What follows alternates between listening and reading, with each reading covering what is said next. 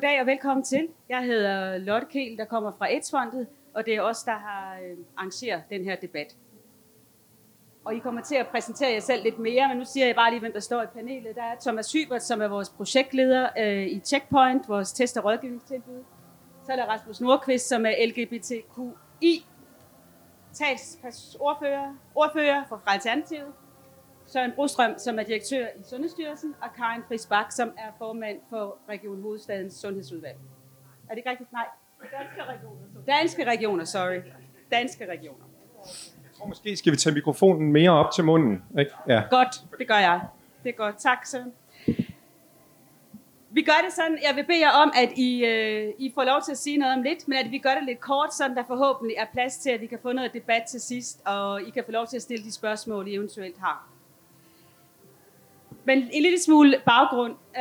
I 2012 der blev PrEP godkendt i USA, og i 2016 blev det godkendt i EU, at vi kunne bruge det, der hedder Truvada, til forebyggende behandling.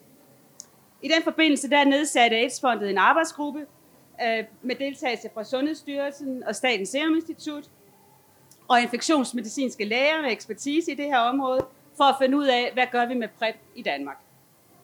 I 2017 der deltog de infektionsmedicinske afdelinger i et forsøg for medicinalfirmaet Gilead, som hedder Discover, som nogle af jer måske har hørt om eller kender, hvor man ville undersøge to præparater op mod hinanden. Så der begyndte man at kunne få PrEP i Danmark, men kun i det her afgrænsede forsøg.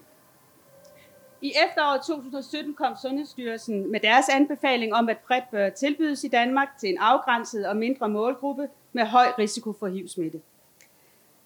I slutningen af 2018 meldte Danske Regioner ud, at PrEP skulle tilbydes via de infektionsmedicinske afdelinger, og der blev nedsat en arbejdsgruppe, som skulle udarbejde retningslinjerne for, hvordan vi skulle gøre det her i Danmark. Og i januar 19 blev det så en realitet, og PrEP kan nu fås via egen læge, hvor man bliver henvist til en infektionsmedicinsk afdeling, og så kan man komme i gang med behandling. Og nu vil du, Thomas, lige sige kort omkring, hvad PrEP egentlig er.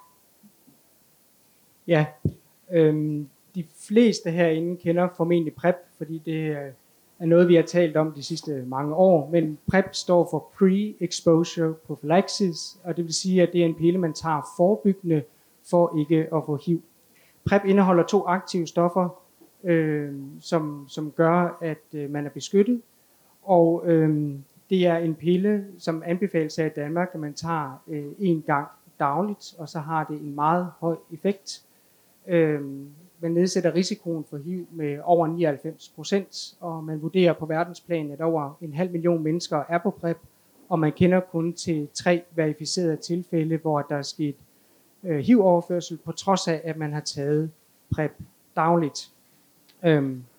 PrEP det kan også tages på andre måder, f.eks. i forbindelse med sex, det man kalder on demand, men det er endnu ikke det, som indgår i de danske retningslinjer. Og så er det rigtig vigtigt at fortælle også her, at PrEP sådan set kun beskytter mod HIV, og ikke mod andre sexsygdomme, som for eksempel klamydia, gonorrhea, syfilis eller hepatitis. Og derfor så anbefales det jo også, at man samtidig med, at man er på PrEP, også beskytter sig med kondom. Og jeg tænker, at der jo bliver noget tid til nogle spørgsmål, så hvis der er sådan noget mere specifikt omkring PrEP og virkningen, så kan vi tage det der.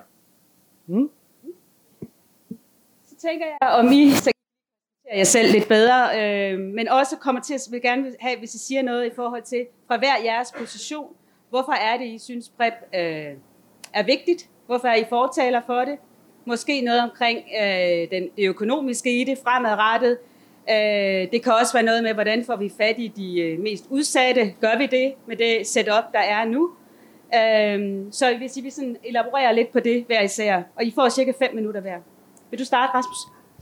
Det vil jeg meget gerne, og tusind tak til AIDS-fondet for at tage endnu en debat på det her emne. Vi havde en rigtig god samtale på folkemødet omkring PrEP, og jeg tror, det er rigtig, rigtig vigtigt, at vi ikke bare læner os tilbage og siger, nu har vi fået det igennem på en eller anden måde, og så taler vi ikke mere om det og lader det gå sin gang, men at vi faktisk fortsætter samtalen omkring PrEP, og faktisk også kampen for PrEP, fordi at Siden jeg kom i Folketinget i 15, der startede jeg ret tidligt med at prøve at tage fat i forskellige ministre og ordfører for at tale om det her. Og lynhurtigt, som stort set altid, når det handler om LGBTQI-området, så blev det et meget moralsk spørgsmål. Og det var egentlig den hurdle, vi skulle over først. Det her, kan man ikke bare bruge kondom? Eller og så videre. Og det synes jeg ligesom, den har vi kommet over nu, heldigvis. Specielt takket være det arbejde, I har gjort i regionerne, hvor det har været meget bredt politisk funderet. Det har ændret noget ind i Folketinget, endelig. Det, der er så vigtigt for os, det er at sige, kampen mod HIV og AIDS er jo ikke færdig. Den er ikke færdig i Danmark, den er ikke færdig globalt set. Vi har stadigvæk nye tilfælde af HIV i Danmark, og det er det, vi skal kæmpe imod. Vi er kommet så langt, vi kunne med de metoder, kampagner osv., man har haft før. Og så er PrEP kommet på banen, og så skal vi selvfølgelig gøre brug af det. Det skal vi, fordi det handler om mennesker, men det handler også om det, du egentlig kommer ind på, penge, at det er en meget, meget dyr sygdom for sundhedsvæsenet. Og her har vi nogle måder at komme over det på en meget billigere måde. Så de to ting går hånd i hånd. Det, der er vigtigt for os nu, det er faktisk, at vi tager skridtet videre i forhold til der, hvor vi står i dag. Altså at tærsklen for at få PrEP kommer faktisk ned, så det er flere mennesker, der får det tilbudt. Og også, at vi tager fat på, hvor er det, at man kan få adgang til det. Der kan være en barriere i forhold til at gå til egen læge med det her. Og der kan være forskellige andre barrierer. Der er det meget, meget vigtigt, synes jeg, at vi ret hurtigt netop for gjort brug af de andre måder, vi har, alle de andre indgange, vi har, som blandt andet checkpointsene, til at kunne få gang i, at flere kan få tilbudt PrEP, så vi kommer videre med det her. Det er også vigtigt, at vi kommer ud over, synes jeg, diskussionen omkring betaling, egenbetaling osv., fordi det nytter altså ikke noget, at det kun er dem, der har råd. Sådan har det faktisk været mange år. Jeg har i hvert fald mange venner, som har været på PrEP i lang tid, fordi de havde pengene og adgangen til det fra andre lande. Og det er den, vi skal ud over. Der er altså et lighedsspørgsmål for mig også her. Og derfor skal PrEP i min optik selvfølgelig tilbydes gratis til dem, som har glæde af det. Jeg tror, jeg stopper her. Super. Tak skal du have. Søren? Ja, mange tak. Og også tak til AIDS-fondet for debatten. Jeg synes, at det er ekstremt vigtigt at diskutere PrEP. Også her på Pride'en. Også i, der jeg kan se, der er mange fra miljøet, som er kommet, så man får en forståelse af, hvad det er. Fra Sundhedsstyrelsens side, vi har fulgt HIV og AIDS lige siden epidemiens start for mange årtier siden, og HIV har altid været et vigtigt indsatsområde for os. Så det er ligesom punkt 1.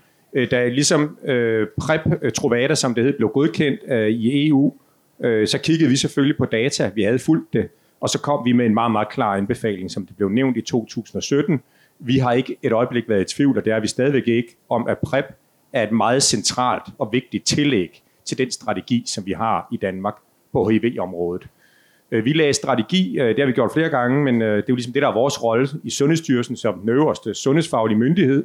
Og for cirka 10 år siden, der lavede vi et paradigmeskift på HIV-området i forhold til en meget aktiv smitteopsporing, eller opsporing af folk, der er smittet med HIV. Og for nogle år senere i de faglige miljøer hos lægerne, lavede man et paradigmeskift, hvor man sagde, at vi skal behandle alle, der er smittet med HIV, og ikke kun kigge på celletallet osv. Og det har jo været to vigtige skridt i forhold til at nedbringe smitterisikoen for HIV i det danske samfund, og dermed også de globale strategier, der er lagt omkring HIV. Man snakker globalt om det, der hedder 90-90-90-strategien, at et land skal sørge for, at mindst 90% af dem, der er HIV-smittet, skal have en diagnose, altså skal være opsporet, så vi ved, at de er smittet. Mindst 90% af dem skal i behandling, og mindst 90% af dem skal være velbehandlede. Det vil sige, så man ikke smitter. Det ved vi jo også, at man smitter ikke, når man er velbehandlet. Sidst jeg tjekkede på statistikkerne, så er der meget, meget få lande i verden, som opfylder 90-90-90-målet. Og det bedste land i verden i forhold til det, det er faktisk Danmark. Så man skal bare huske, at vi gør det rigtig, rigtig godt. Og en del af den danske succes, det er det der meget tætte sammenhæng mellem myndigheder, frivillige organisationer og sådan en forankring i de infektionsmedicinske afdelinger, så vi har 8 af i Danmark. Men når det så er sagt, så må vi også sige, at det er jo ikke tilfredsstillende, fordi det seneste par år, der ligger det mere eller mindre stabilt omkring 175-200 nysmittede med HIV om året i Danmark. Og det er klart, det er 200 for mange. Cirka halvdelen af mænd, der har sex med mænd. Vi har cirka 6.000, som lever med HIV-smitte, men vi ved også, at vi har cirka 10% af dem, som ikke har fået en diagnose, altså et mørketal, om man vil. Og derfor er der også stadig en risiko for at blive HIV-smittet. Og når vi skal have knækket den kurve i forhold til antallet af nysmittede, så skal vi bruge PrEP. Det er ikke fordi, at vi skal erstatte sikker sex, eller gå væk fra det, eller vi skal gå væk fra opsporing. Men hvis vi får PrEP implementeret til de rigtige målgrupper, og folk tager PrEP og bruger PrEP som foreskrevet, så er det vores vurdering i Sundhedsstyrelsen, at vi kan halvere antallet af nysmittede med HIV i Danmark. Og det er et betydeligt knæk. Så det er det, der er vores udgangspunkt. Og så er der 3 gode spørgsmål vedrørende PrEP. Det første er, virker det? Ja, det er der absolut overhovedet ingen tvivl om. Vi ventede på de videnskabelige studier, store lodtrækningsforsøg. Der er ingen tvivl om, hvis man tager PrEP, så er der ekstremt stor effekt i forhold til at forebygge risikoen for smitte. Punkt 2. Er PrEP skadeligt? Der må sige, ja, det har bivirkninger. Al medicin har bivirkninger. Vi kender det her lægemiddel, der man har brugt til HIV-behandling, der kan være noget med leveren osv. Derfor skal man selvfølgelig følges. Holder man op med at dyrke sikker sex, som der er nogen, der siger? Nej, tværtimod, så tyder de videnskabelige studier på, at hvis man går i et PrEP-regime og ligesom går nogle steder, hvor man også får noget rådgivning, så begynder man faktisk at dyrke mere sikker sex. Så forebyggelsessiden også er dækket ind. Og det sidste gode spørgsmål, det er PrEP pengene værd, hvis man er nogen, der skal betale, som for eksempel politikere eller skatteyder? Og der er svaret, ja, det er der absolut overhovedet ingen tvivl om, at det sundhedsøkonomisk er en rigtig, rigtig god gevinst. Og ud fra vores perspektiv, sammenlignet med andre behandlinger, så er det billigt. Det koster cirka 10-15.000 om året for medicinen, så kommer der noget til blodprøvekontrol osv. Vi skal behandle cirka 20 i gennemsnit om året, for at forebygge et tilfælde af en ny HIV-smitte. Og det koster cirka 100.000 eller mere om året, resten af ens liv, at blive behandlet for HIV. Det er bare en god forretning. Det er en god forretning for sundhedsvæsenet. På kort sigt er det ekstra udgifter for sygehusene. På lang sigt er det en god forretning for skatteyderne i Danmark. Tak, Søren. Værsgo, Karin. Ja, tusind tak for det. Jeg hedder som sagt Karin Friis Bach. Jeg er regionspolitiker. Jeg er valgt i Region Hovedstaden for de radikale. Men jeg sidder også som formand for Sundhedsudvalget i Danske Regioner, hvor vi jo arbejder landspolitisk, og det er derinde i det udvalg, at vi har arbejdet med sagen om PrEP. Jeg har det jo sådan, ligesom mange, eller alle jer, der er her i dag, at et nyt tilfælde af HIV, det er selvfølgelig et tilfælde for meget. Og også selvom, at HIV i dag kan behandles, og det ikke er direkte årsag til død, så har det jo vidtrækkende konsekvenser for dem, der bliver smittet. Jeg er sundhedspolitiker, så for mig så er målet jo sundhed, og det er at få nedbragt risikoen for, at man kan blive smittet af HIV, og i det hele taget, at man kan få... at vi har en sygdom mindre, kan man sige, at forholde sig til. Teoretisk set, så skulle man jo tro, at det her kunne være årsag til, at vi kom ind i sådan en positiv spiral, at vi fuldstændig fik udryddet HIV. Det krævede nok, at vi lukkede vores grænser, ingen rejste ind og ud, og i det hele taget, at alle gjorde præcis, som de sagde, eller som vi sagde, de skulle. Det tror jeg ikke, vi kan se frem til, men i hvert fald en halvering af antallet af nysmittede HIV-patienter i forhold til de 200 om året, vi ser nu. Det vil også være helt fantastisk og resultat at opnå sådan sundhedspolitisk set. Jeg har sådan set ikke været i tvivl om, da jeg begyndte at blive præsenteret for PrEP og de muligheder, der var, og hvordan det var, at det her det var noget, vi skulle tage i brug. Vi har så skulle finde ud af, hvordan skal det tages i brug, til hvem, under hvilke rammer osv. Så der er jo foregået noget embedsmandsarbejde også frem og tilbage, og vi har politisk også presset på og sagt, hvad sker der her? Og der har jo noget, har måske været politiske beslutninger, i sidste ende har det jo været en politisk beslutning, men vi har været nødt til at have noget viden på plads først, og det er jo så også det, der blandt andet har været med til, at det har taget noget tid, men det har også været rigtig vigtigt for os politikere at have ensartet i brugtagning i hele landet. Så det der med, at der pludselig var nogen, der begyndte at iværksætte forsøg, og så kunne man få det der og ikke der og sådan noget. Det var rigtig skidt, så derfor var jeg glad for, at vi fik presset på for, at nu skulle vi altså have taget en beslutning. Konklusionen endnu hos os har jo været, at, og det har været på tværs af alle partier, det har jeg været rigtig glad for, det har været, at vi skal tilbyde PrEP til dem, der kan have gavn af det, hverken mere eller mindre. Og det betyder også, at holdningen er jo også, at PrEP skal ikke erstatte brugen af kondom. Det er stadigvæk det primære beskyttelse og en primær vej til sikker sex. Kondomer er de er billige, de er let at få fat på, de har ikke nogen bivirkninger, nemme at distribuere osv. Så det skal være førstevalget, og det er vores holdning også politisk. Men PrEP skal jo så tilbydes til den højrisikogruppe, som vi ikke når, trods alle gode intentioner og gode informationskampagner osv. Og jeg ved godt, der kommer altid noget moralsk ind i det, og nogen siger, hvorfor kan de ikke bare bruge kondom alle sammen? Men faktum er jo bare, at der er 200 nysmittede hvert år. Så vi har et problem, og det bliver vi nødt til at forholde os til. Og det er trods, at der er postet penge i kampagner og alt muligt. Ja, det vil man være sådan. Og så længe det er sådan, at der er nogen, der bliver smittet, og de smitter andre og så videre. Og vi har jo de her 6.000, der er smittet. Så vi har et problem, og derfor synes jeg også, at PrEP har en plads i det her. Vi har jo så efterfølgende defineret, vi har nedsat en arbejdsgruppe til at hjælpe os, fordi vi jo ikke fagfolk, også politikere, og den arbejdsgruppe har også fået input fra jer i AIDS-fondet, fra HIV Danmark, der har arbejdet tæt sammen med jer i Sundhedsstyrelsen, og der er jo så nu blevet lavet sådan et sæt kriterier for, hvem der så skal bruge det. Man estimerer cirka 500, men det er jo ikke sådan, at vi behandler 500, og når vi så når 500, så siger vi stop. Altså det er ligesom, vi følger retningslinjerne, og dem, der er inden for det, de får det. Men vi følger også op på det om et års tid og ser, okay, passer det så med, at det er dem, den her gruppe af mennesker, at vi på den her måde når de rigtige, og at vi på den måde egentlig får brugt PrEP på den bedst mulige måde. Lægemiddelstyrelsen har jo bestemt, at det har også været noget af det, vi har ventet på, men man har jo taget stilling til, at PrEP skal være udleveres på hospital, fordi det også har bivirkninger, og det er potent lægemiddelstof, det er ikke noget, man bare kan få i håndkøb. I og med, at det skal udleveres på hospital, så har vi nogle regler i Danmark om, at hospitalsmedicin, det er gratis. Det betyder, at PrEP er gratis. Og det er jo sådan set, det er en helt enkle forklaring på det. Der er faktisk ikke noget politik i det. Det er sådan, lovgivningen er. Ja, så jeg vil ikke sige mere lige nu, men altså, vi kan også diskutere videre, men bare sige, at jeg synes, det er fantastisk, vi har fået den her mulighed, og at vi inden politisk prøver at sige, vores nærmere arbejde det er at finde ud af, hvordan skal rammerne være, for at vi bruger det bedst muligt. Tak skal du have. Så tænker jeg, Thomas, at du vil sige lidt omkring, hvordan vi arbejder med det i AIDS-fondet, som det er lige nu, og så vender vi tilbage til jer lige bagefter.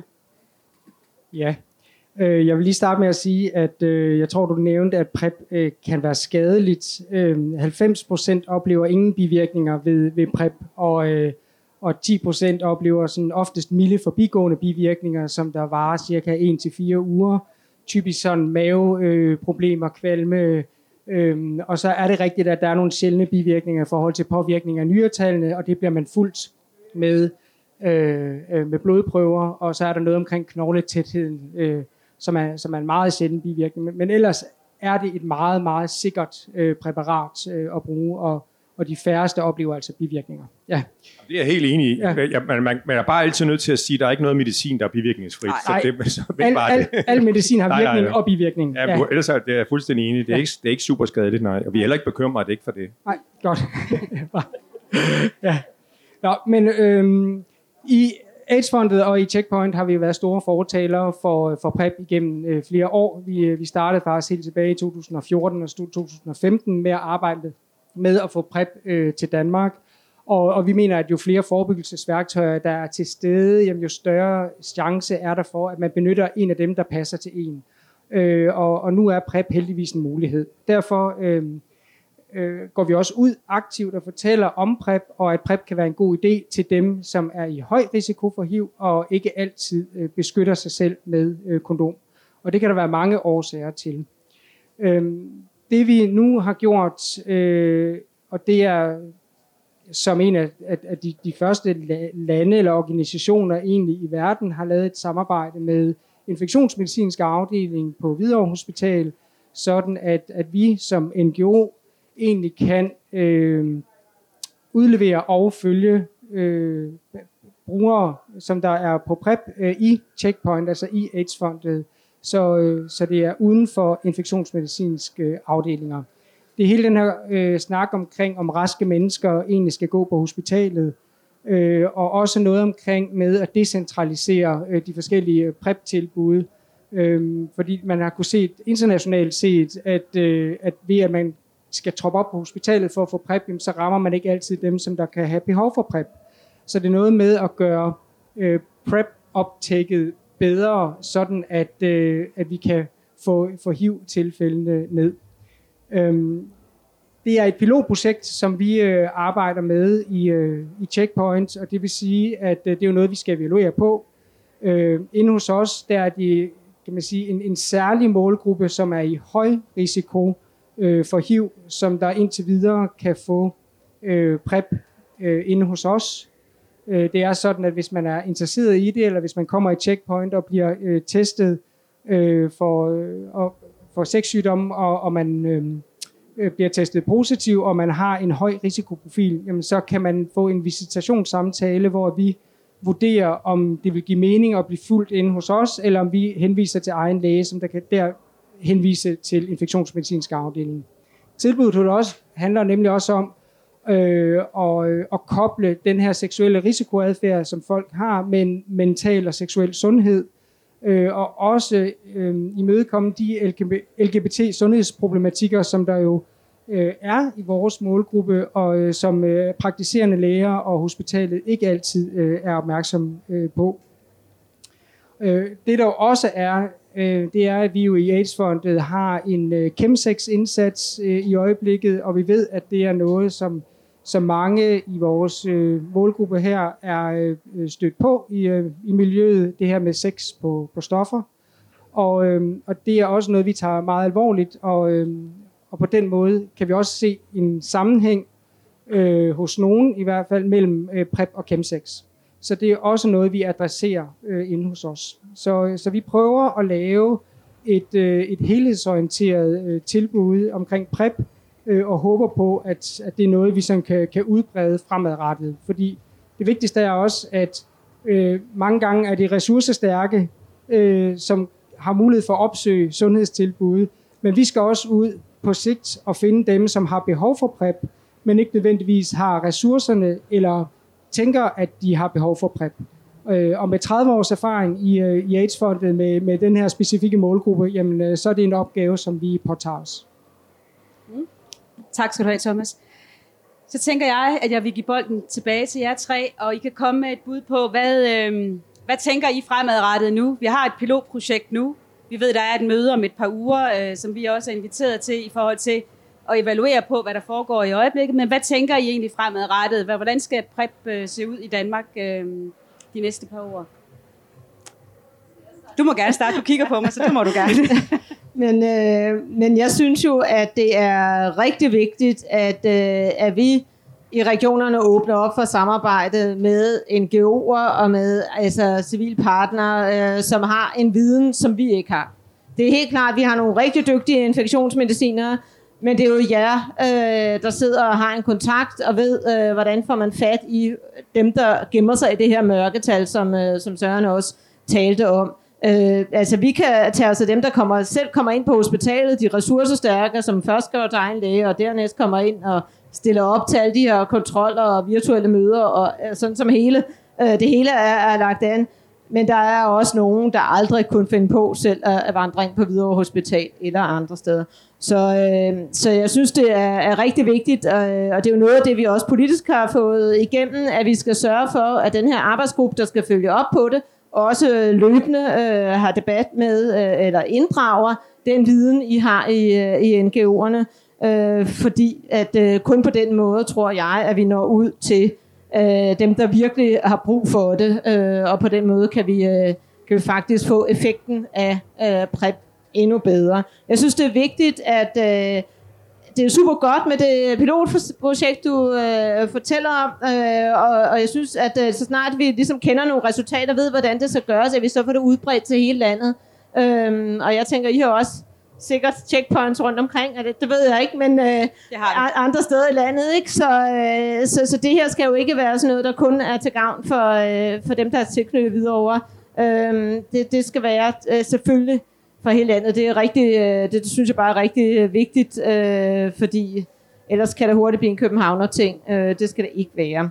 Så ja, det er sådan set min tilgang til det her nu fremover. Det er, hvordan kan vi optimere brugen, så vi ligesom optimerer brugen af PrEP og får mest muligt sundhed ud af det, at vi tager det her præparat i brug. Ja, jeg vil også gerne, vi synes det er rigtig, rigtig flot, at I gør det i AIDS-fondet på jeres Checkpoint, og det var faktisk også en del af vores anbefaling i i 2017, at man selvfølgelig skulle rulle det ud på infektionsmedicinske afdelinger, men man også skulle gå i samarbejde med for eksempel Checkpoints. Og vi glæder os rigtig meget til at følge jeres erfaringer, og vi håber også, at andre infektionsmedicinske afdelinger andre steder i landet kunne overveje at gøre det samme.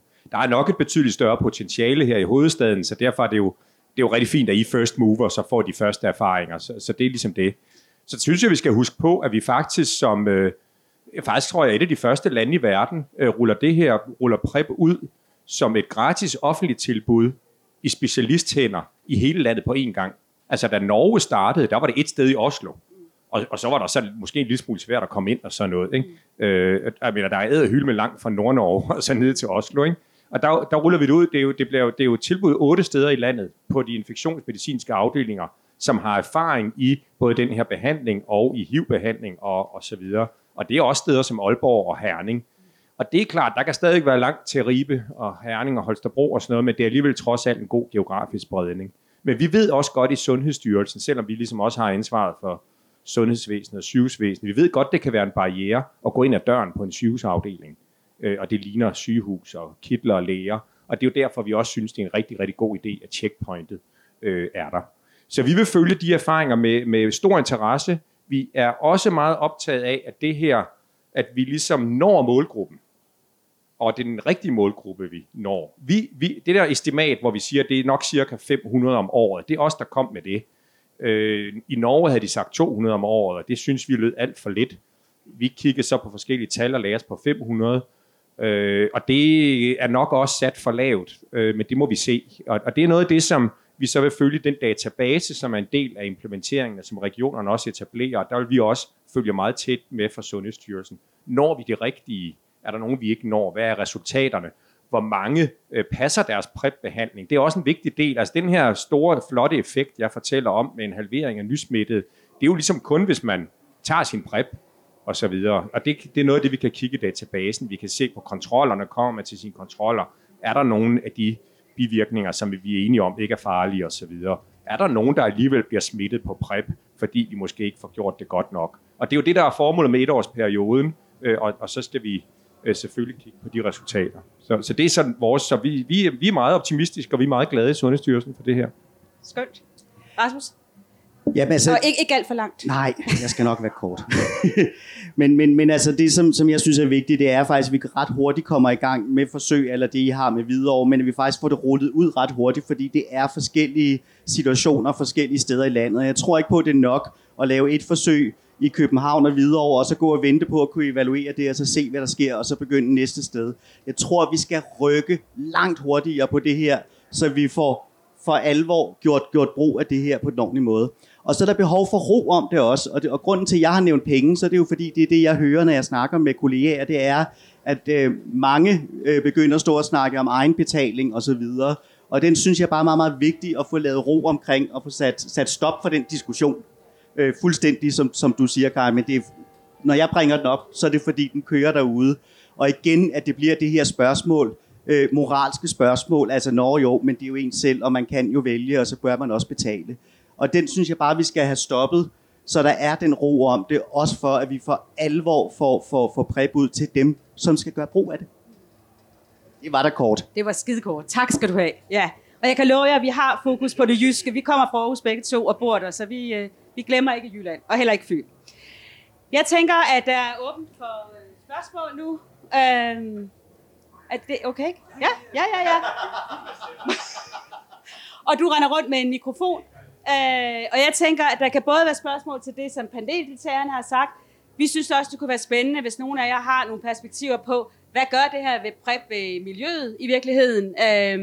Både i det ene perspektiv, som er PrEP-slots, som vi hører folk komme og snakke om, og i den anden ende, dem som kommer og siger, De synes, de bliver afvist. De synes, det er svært at gå ud og sige, at man faktisk gerne vil have sex med kondom på, fordi alle vil have ubeskyttet sex nu. Så hvis nogen af jer har lyst til at sige noget om det, kunne det også være spændende.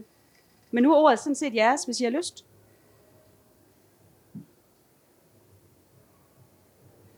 Jeg synes simpelthen, at PrEP-slots, det er et forfærdeligt stigmatiserende ord. Ja, altså, jeg har ikke lyst til at bruge det. Nej. Hvis der er nogen, der synes, de gerne vil bruge det, så må de altså gerne forklare mig, hvorfor de synes, det er et godt ord. Ja.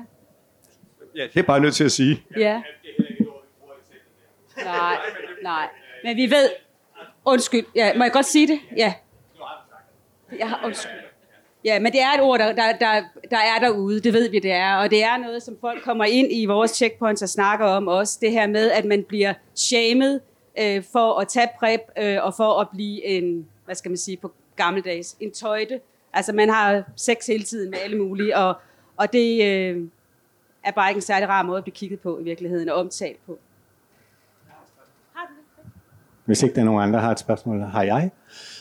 Selvom man bor i København, kan man jo godt være en bonderøv og ikke vide rigtigt, hvad man skal gøre. Og det er for eksempel sådan en, som jeg er. Jeg føler mig ikke særlig godt oplyst om, hvad jeg skulle gøre. Man kunne godt informere steder, hvor fuldstændig almindelige Facebook-grupper, fordi man ved det ikke. Jeg vil ikke vide, hvad jeg skulle gøre, og hvis ikke man lige kommer i checkpoint osv. Det var den ene ting. Det er ikke, fordi det består banner i et... Men bare en eller anden annonce på Facebook. Ja, så mange Facebook-grupper er der vel ikke. Og den anden, altså 500 stykker om... Altså 500, der er... Er det hvert år, der får PrEP, eller... Det var det, ja. Ja, det var 5, ja. Skal jeg prøve at forklare, hvordan vi nåede frem til tallet? Nej, det var mere den med, at oplevelsen, når man er på medier, så er alle på PrEP. Eller det er sådan, man tænker, okay, jeg er så den sidste bonderøv i København. Sådan kan man føle det. Og det er den fornemmelse, at man så får, at rigtig mange er på det. Måske flere, eller man betegner sig selv som værende på det. Flere, end der måske er det. Altså, at man kalder sig værende på PrEP, uden måske at være det. Jeg ved det ikke. Men det kan jeg ved det simpelthen ikke. Altså, nej. Ved du det, Thomas? Nej, det ved jeg ikke. Altså, jeg ved, at der er rigtig mange, som er på PrEP, og som også har købt PrEP i udlandet, som du fortæller, inden at det egentlig kom til Danmark. Og bliver ved med det også, fordi det er jo ikke alle, som har lyst til at få PrEP gennem de infektionsmedicinske afdelinger eller hos os. Og så er det jo sådan set muligt at få PrEP hjem fra udlandet. Altså på grund af Brexit er det nu et problem. Man kan faktisk ikke købe PrEP inden for EU's grænser, men når man er ude at rejse, så kan man i hvert fald tage PrEP med hjem i håndbagagen til maks 3 måneders forbrug.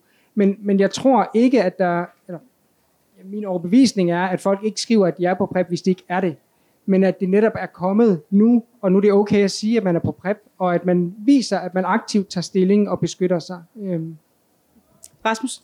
Men der er jo netop det her med, at der er folk, der stadigvæk synes, det er lettere at få fra udlandet og tage ud og rejse og tage det med hjem. Og det er noget af det, som jeg var inde på, der siger, hvordan er det, vi får barrieren ned? Ja.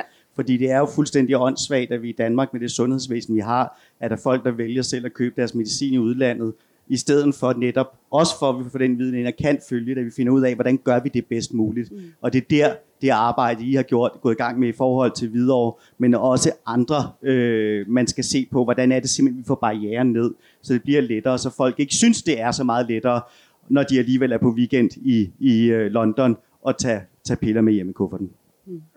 Jeg vil bare lige sige, og det skal jeg selvfølgelig sige som Sundhedsstyrelsen, men jeg mener det sådan set også, at vi anbefaler selvfølgelig ikke, at man køber medicin på nettet eller i udlandet og tager hjem. Det er receptpligtig medicin. Vi synes, der er en god mening i, at det ligger på specialisthænder. Vi synes også, at vi skal nå målgruppen, og vi skal være gratis, så det skal være let tilgængeligt. Men altså, der er også ligesom en mening med, at man går til nogle kontroller, man får målt nogle blodprøver osv.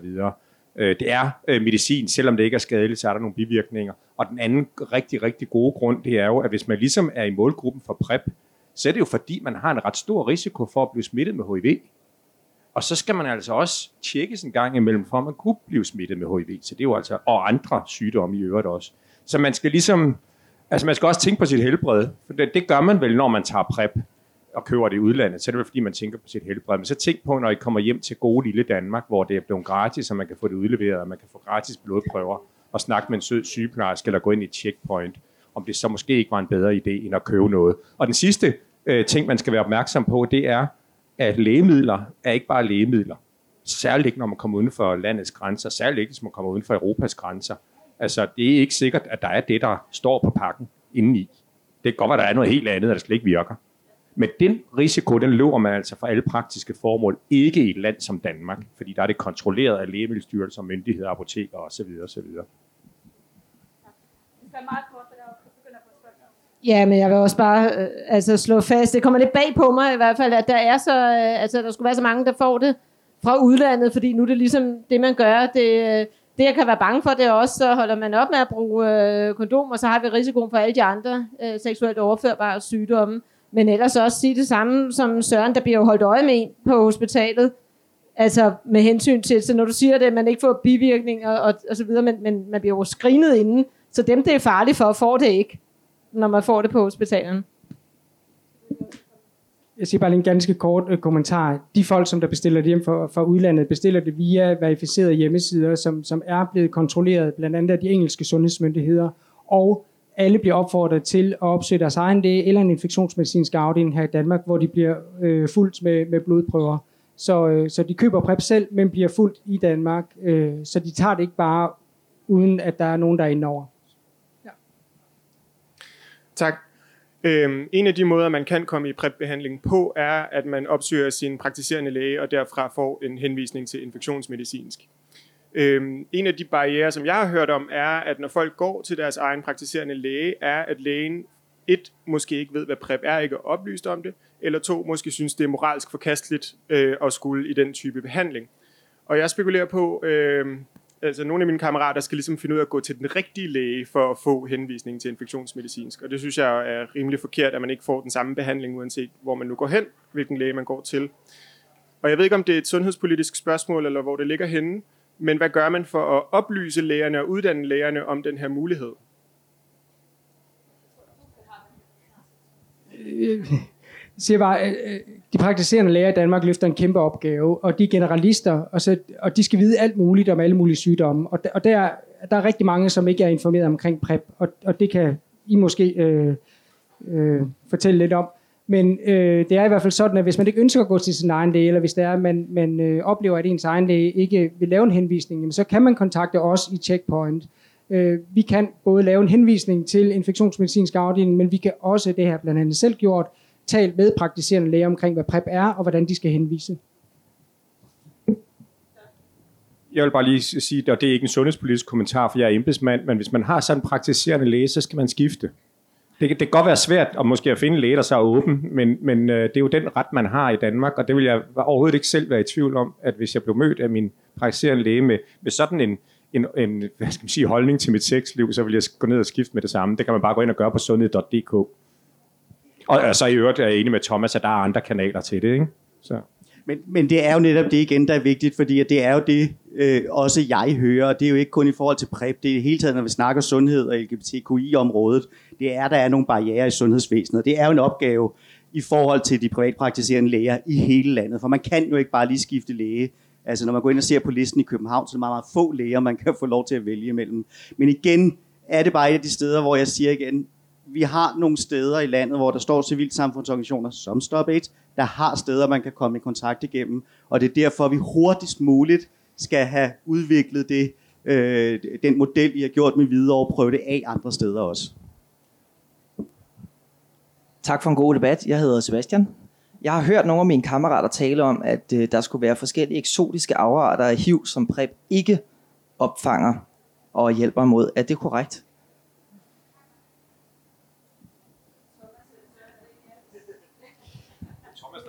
Nej, altså der er det, vi kalder HIV-1, som 95% af dem, der lever med HIV, har. Så er der HIV-2, som er en langsommere HIV, som udvikler sig, men PrEP dækker sådan set begge.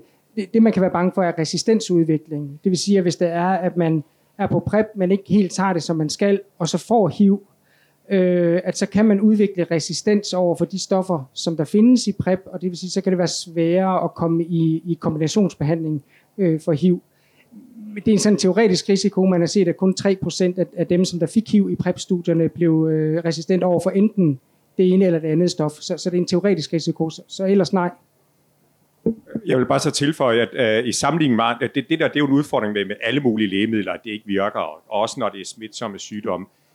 Sammenlignet med andre lægemidler, så er PrEP bare rigtig, rigtig godt. Altså det er ekstremt effektivt, relativt få bivirkninger, og den der risiko for resistensudvikling sammenlignet med andre former for f.eks. penicillin til blærebetændelse og sådan noget, så er den meget lille. Så det er altså et godt stof, men det er ikke perfekt. Det er ikke perfekt, og det er ikke bivirkningsfrit. Det er vi nødt til at indrømme, men det er meget, meget højt oppe. Sådan hvis man skal rangere gode behandlinger og dårlige behandlinger, får man noget for pengene osv. Så man kan være tryg ved Truvada, det er der ingen tvivl om. Yes, tak for jeres oplæg. Jeg vil bare knytte nogle kommentarer i forhold til det her med de sociale konsekvenser af PrEP, som jeg i den grad synes, der er. I forhold til, at det på mange måder skaber nogle nye sociale og seksuelle hierarkier, måske især i bøssemiljøer, at man bliver mindre attraktiv, hvis ikke man tager PrEP. Jeg synes helt klart, nu blev der sagt her, at der ikke var nogen ændring. Det var dig, der sagde, at der ikke var nogen ændring i folks praksis. Nej, de blev stadig ved med at bruge kondom. Og det ved jeg ikke, hvor du har fra. For jeg synes klart, at man kan se en adfærdsændring i forhold til, at langt flere begynder at dyrke sex uden kondom, fordi de er på PrEP. Det var den ene ting. En anden ting, som jeg måske tror kan være en konsekvens, når rigtig mange begynder at tage PrEP, er, at det bliver endnu hårdere, og man kan blive endnu mere stigmatiseret, hvis man så får HIV. Og der synes jeg, vi skal gøre en indsats, fordi det bliver meget lettere at bebrejde den enkelte, hvis man bliver HIV-smittet, hvis man af alle mulige årsager, politiske, personlige, etiske, har valgt ikke at tage PrEP, fordi det var jo lidt din egen skyld, du kunne jo bare tage PrEP. Så havde du aldrig fået HIV. Og det er faktisk meget jeg er selv HIV-positiv. Og jeg har oplevet det her på infektionsmedicinsk afdeling til en behandling hos en forfærdelig læge i øvrigt, som sagde, at hvorfor jeg dog ikke var på PrEP, når nu jeg havde fået HIV, og sådan ville gå tilbage i historien, og på det tidspunkt var det slet ikke tilgængeligt i Danmark, og som i øvrigt spurgte, hvorfor jeg jo ikke bare købte det i udlandet, jeg kunne få det tilsendt over internettet og så videre. Og lidt opfordret til selvmedicinering. Ret chokerende i øvrigt sådan i det officielle sundhedssystem, at der sidder læger på en infektionsmedicinsk afdeling, der arbejder med HIV, der opfordrer til den slags. Men det var altså lidt sådan en påfølelse af skyld og skam i forhold til at være blevet smittet med HIV. Men den del synes jeg også er vigtigt at tage fat i. Og som sidste ting, så er der sådan lidt økonomisk. Jeg tror, en af overskrifterne for debatten var sådan, hvor skal pengene komme fra? Men nogle gange synes jeg også, det er interessant at spørge, hvor går pengene hen? Og jeg tror lidt, jeg tænker sådan nogle gange, sådan lidt fra et antikapitalistisk ståsted, at der må sidde en medicinalindustri et eller andet sted og gnide sig virkelig hænderne over, at nu den her bøssepille endelig kommet, som alle begynder at tage, og som de kan score lidt fedt på, uden overhovedet at være syge, men bare for at forebygge noget. Og det synes jeg også sådan, er vigtigt at få ind i debatten på en eller anden måde, at der sidder en medicinalindustri, som også sidder og scorer kassen på det her. Det var egentlig bare et par kommentarer. Tak skal du have. Jeg bliver ret Karin, og så Karin. Ja, og meget kort, jeg synes bare, det er nogle vigtige spørgsmål, du rejser. Det er jo klart, hver gang der sker noget nyt i forhold til, hvordan man kan udleve og leve sin seksualitet, så kommer der en masse spørgsmål, kommer nogle dilemmaer, der kommer nogle diskussioner, man skal tage. Og det er derfor, jeg synes, det er så vigtigt, at vi også husker på at have det her som en samtale. Altså, det er fedt, PrEP er kommet. Det er rigtig, rigtig godt. Men det gør jo ikke, at vi skal stoppe samtalen om, hvordan er det, der er plads til os alle sammen. Hvordan er det, vi undgår moralisering omkring andres seksualitet osv. Så det er nogle vigtige spørgsmål, man skal turde tale om, så det ikke bare bliver noget, vi slet ikke taler om mere. Tak skal du have. Ja. Karin og så Søren, og så skal vi runde af. Ja, men jeg vil bare sige, i forhold til de her ting, du fortæller omkring nye sociale og seksuelle hierarkier og sådan noget, altså, det er jo rigtig vigtigt at få med i den evaluering, vi skal lave, at det lige pludselig bliver, at det bliver meget mere almindeligt at dyrke sex uden kondom, fordi at hvorfor er du ikke bare på PrEP? Altså, og det tænker jeg, det er jo nogle af de ting, som også vi kan få viden om. Det kan vi nok ikke få fra vores database, men det kan vi få fra jer i NGO-miljøet, der kan bidrage med den viden, og det er bare rigtig vigtigt, at vi har det samarbejde, for at vi kan samle viden, og så vil jeg sige, i forhold til det der med pengene, altså, jeg er ikke bekymret for, PrEP virker jo rigtig godt, og er faktisk ikke så dyrt i forhold til mange andre lægemidler, og vi får jo Altså, vi får jo opgraderet vores budget hver år i regionerne, og en del af det skal jo bruges til ny medicin. Så derfor så er jeg ikke... Altså, jeg bliver dybt forarget, når nogen siger, hvorfor skal vi bruge penge på det her? Jamen altså, er der en patientgruppe, er der forskel mellem patientgrupper? Det her, det virker rigtig godt, og vi bruger også penge på andre patientgrupper.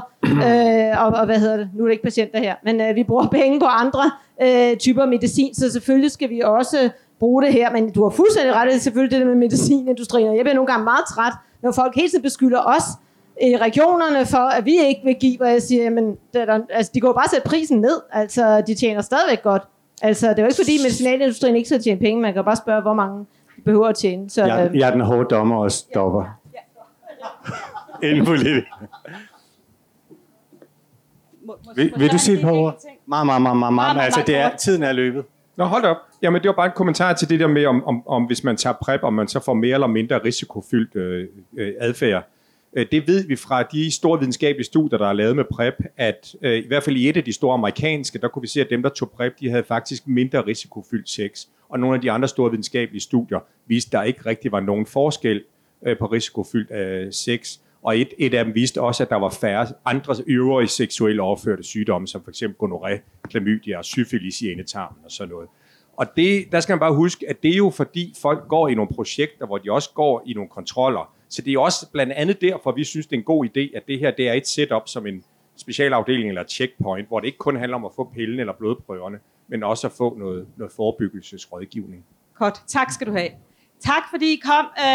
Vi lover fra AIDS-fondet, vi skal nok fortsætte kampen for at se PrEP. Og er der nogen, der ikke har fået spurgt om noget, eller ikke bryder sig om at stå op og sige noget her, så er vi oppe i teltet på pladsen hele dagen. Så der er I velkommen. Tak fordi I kom.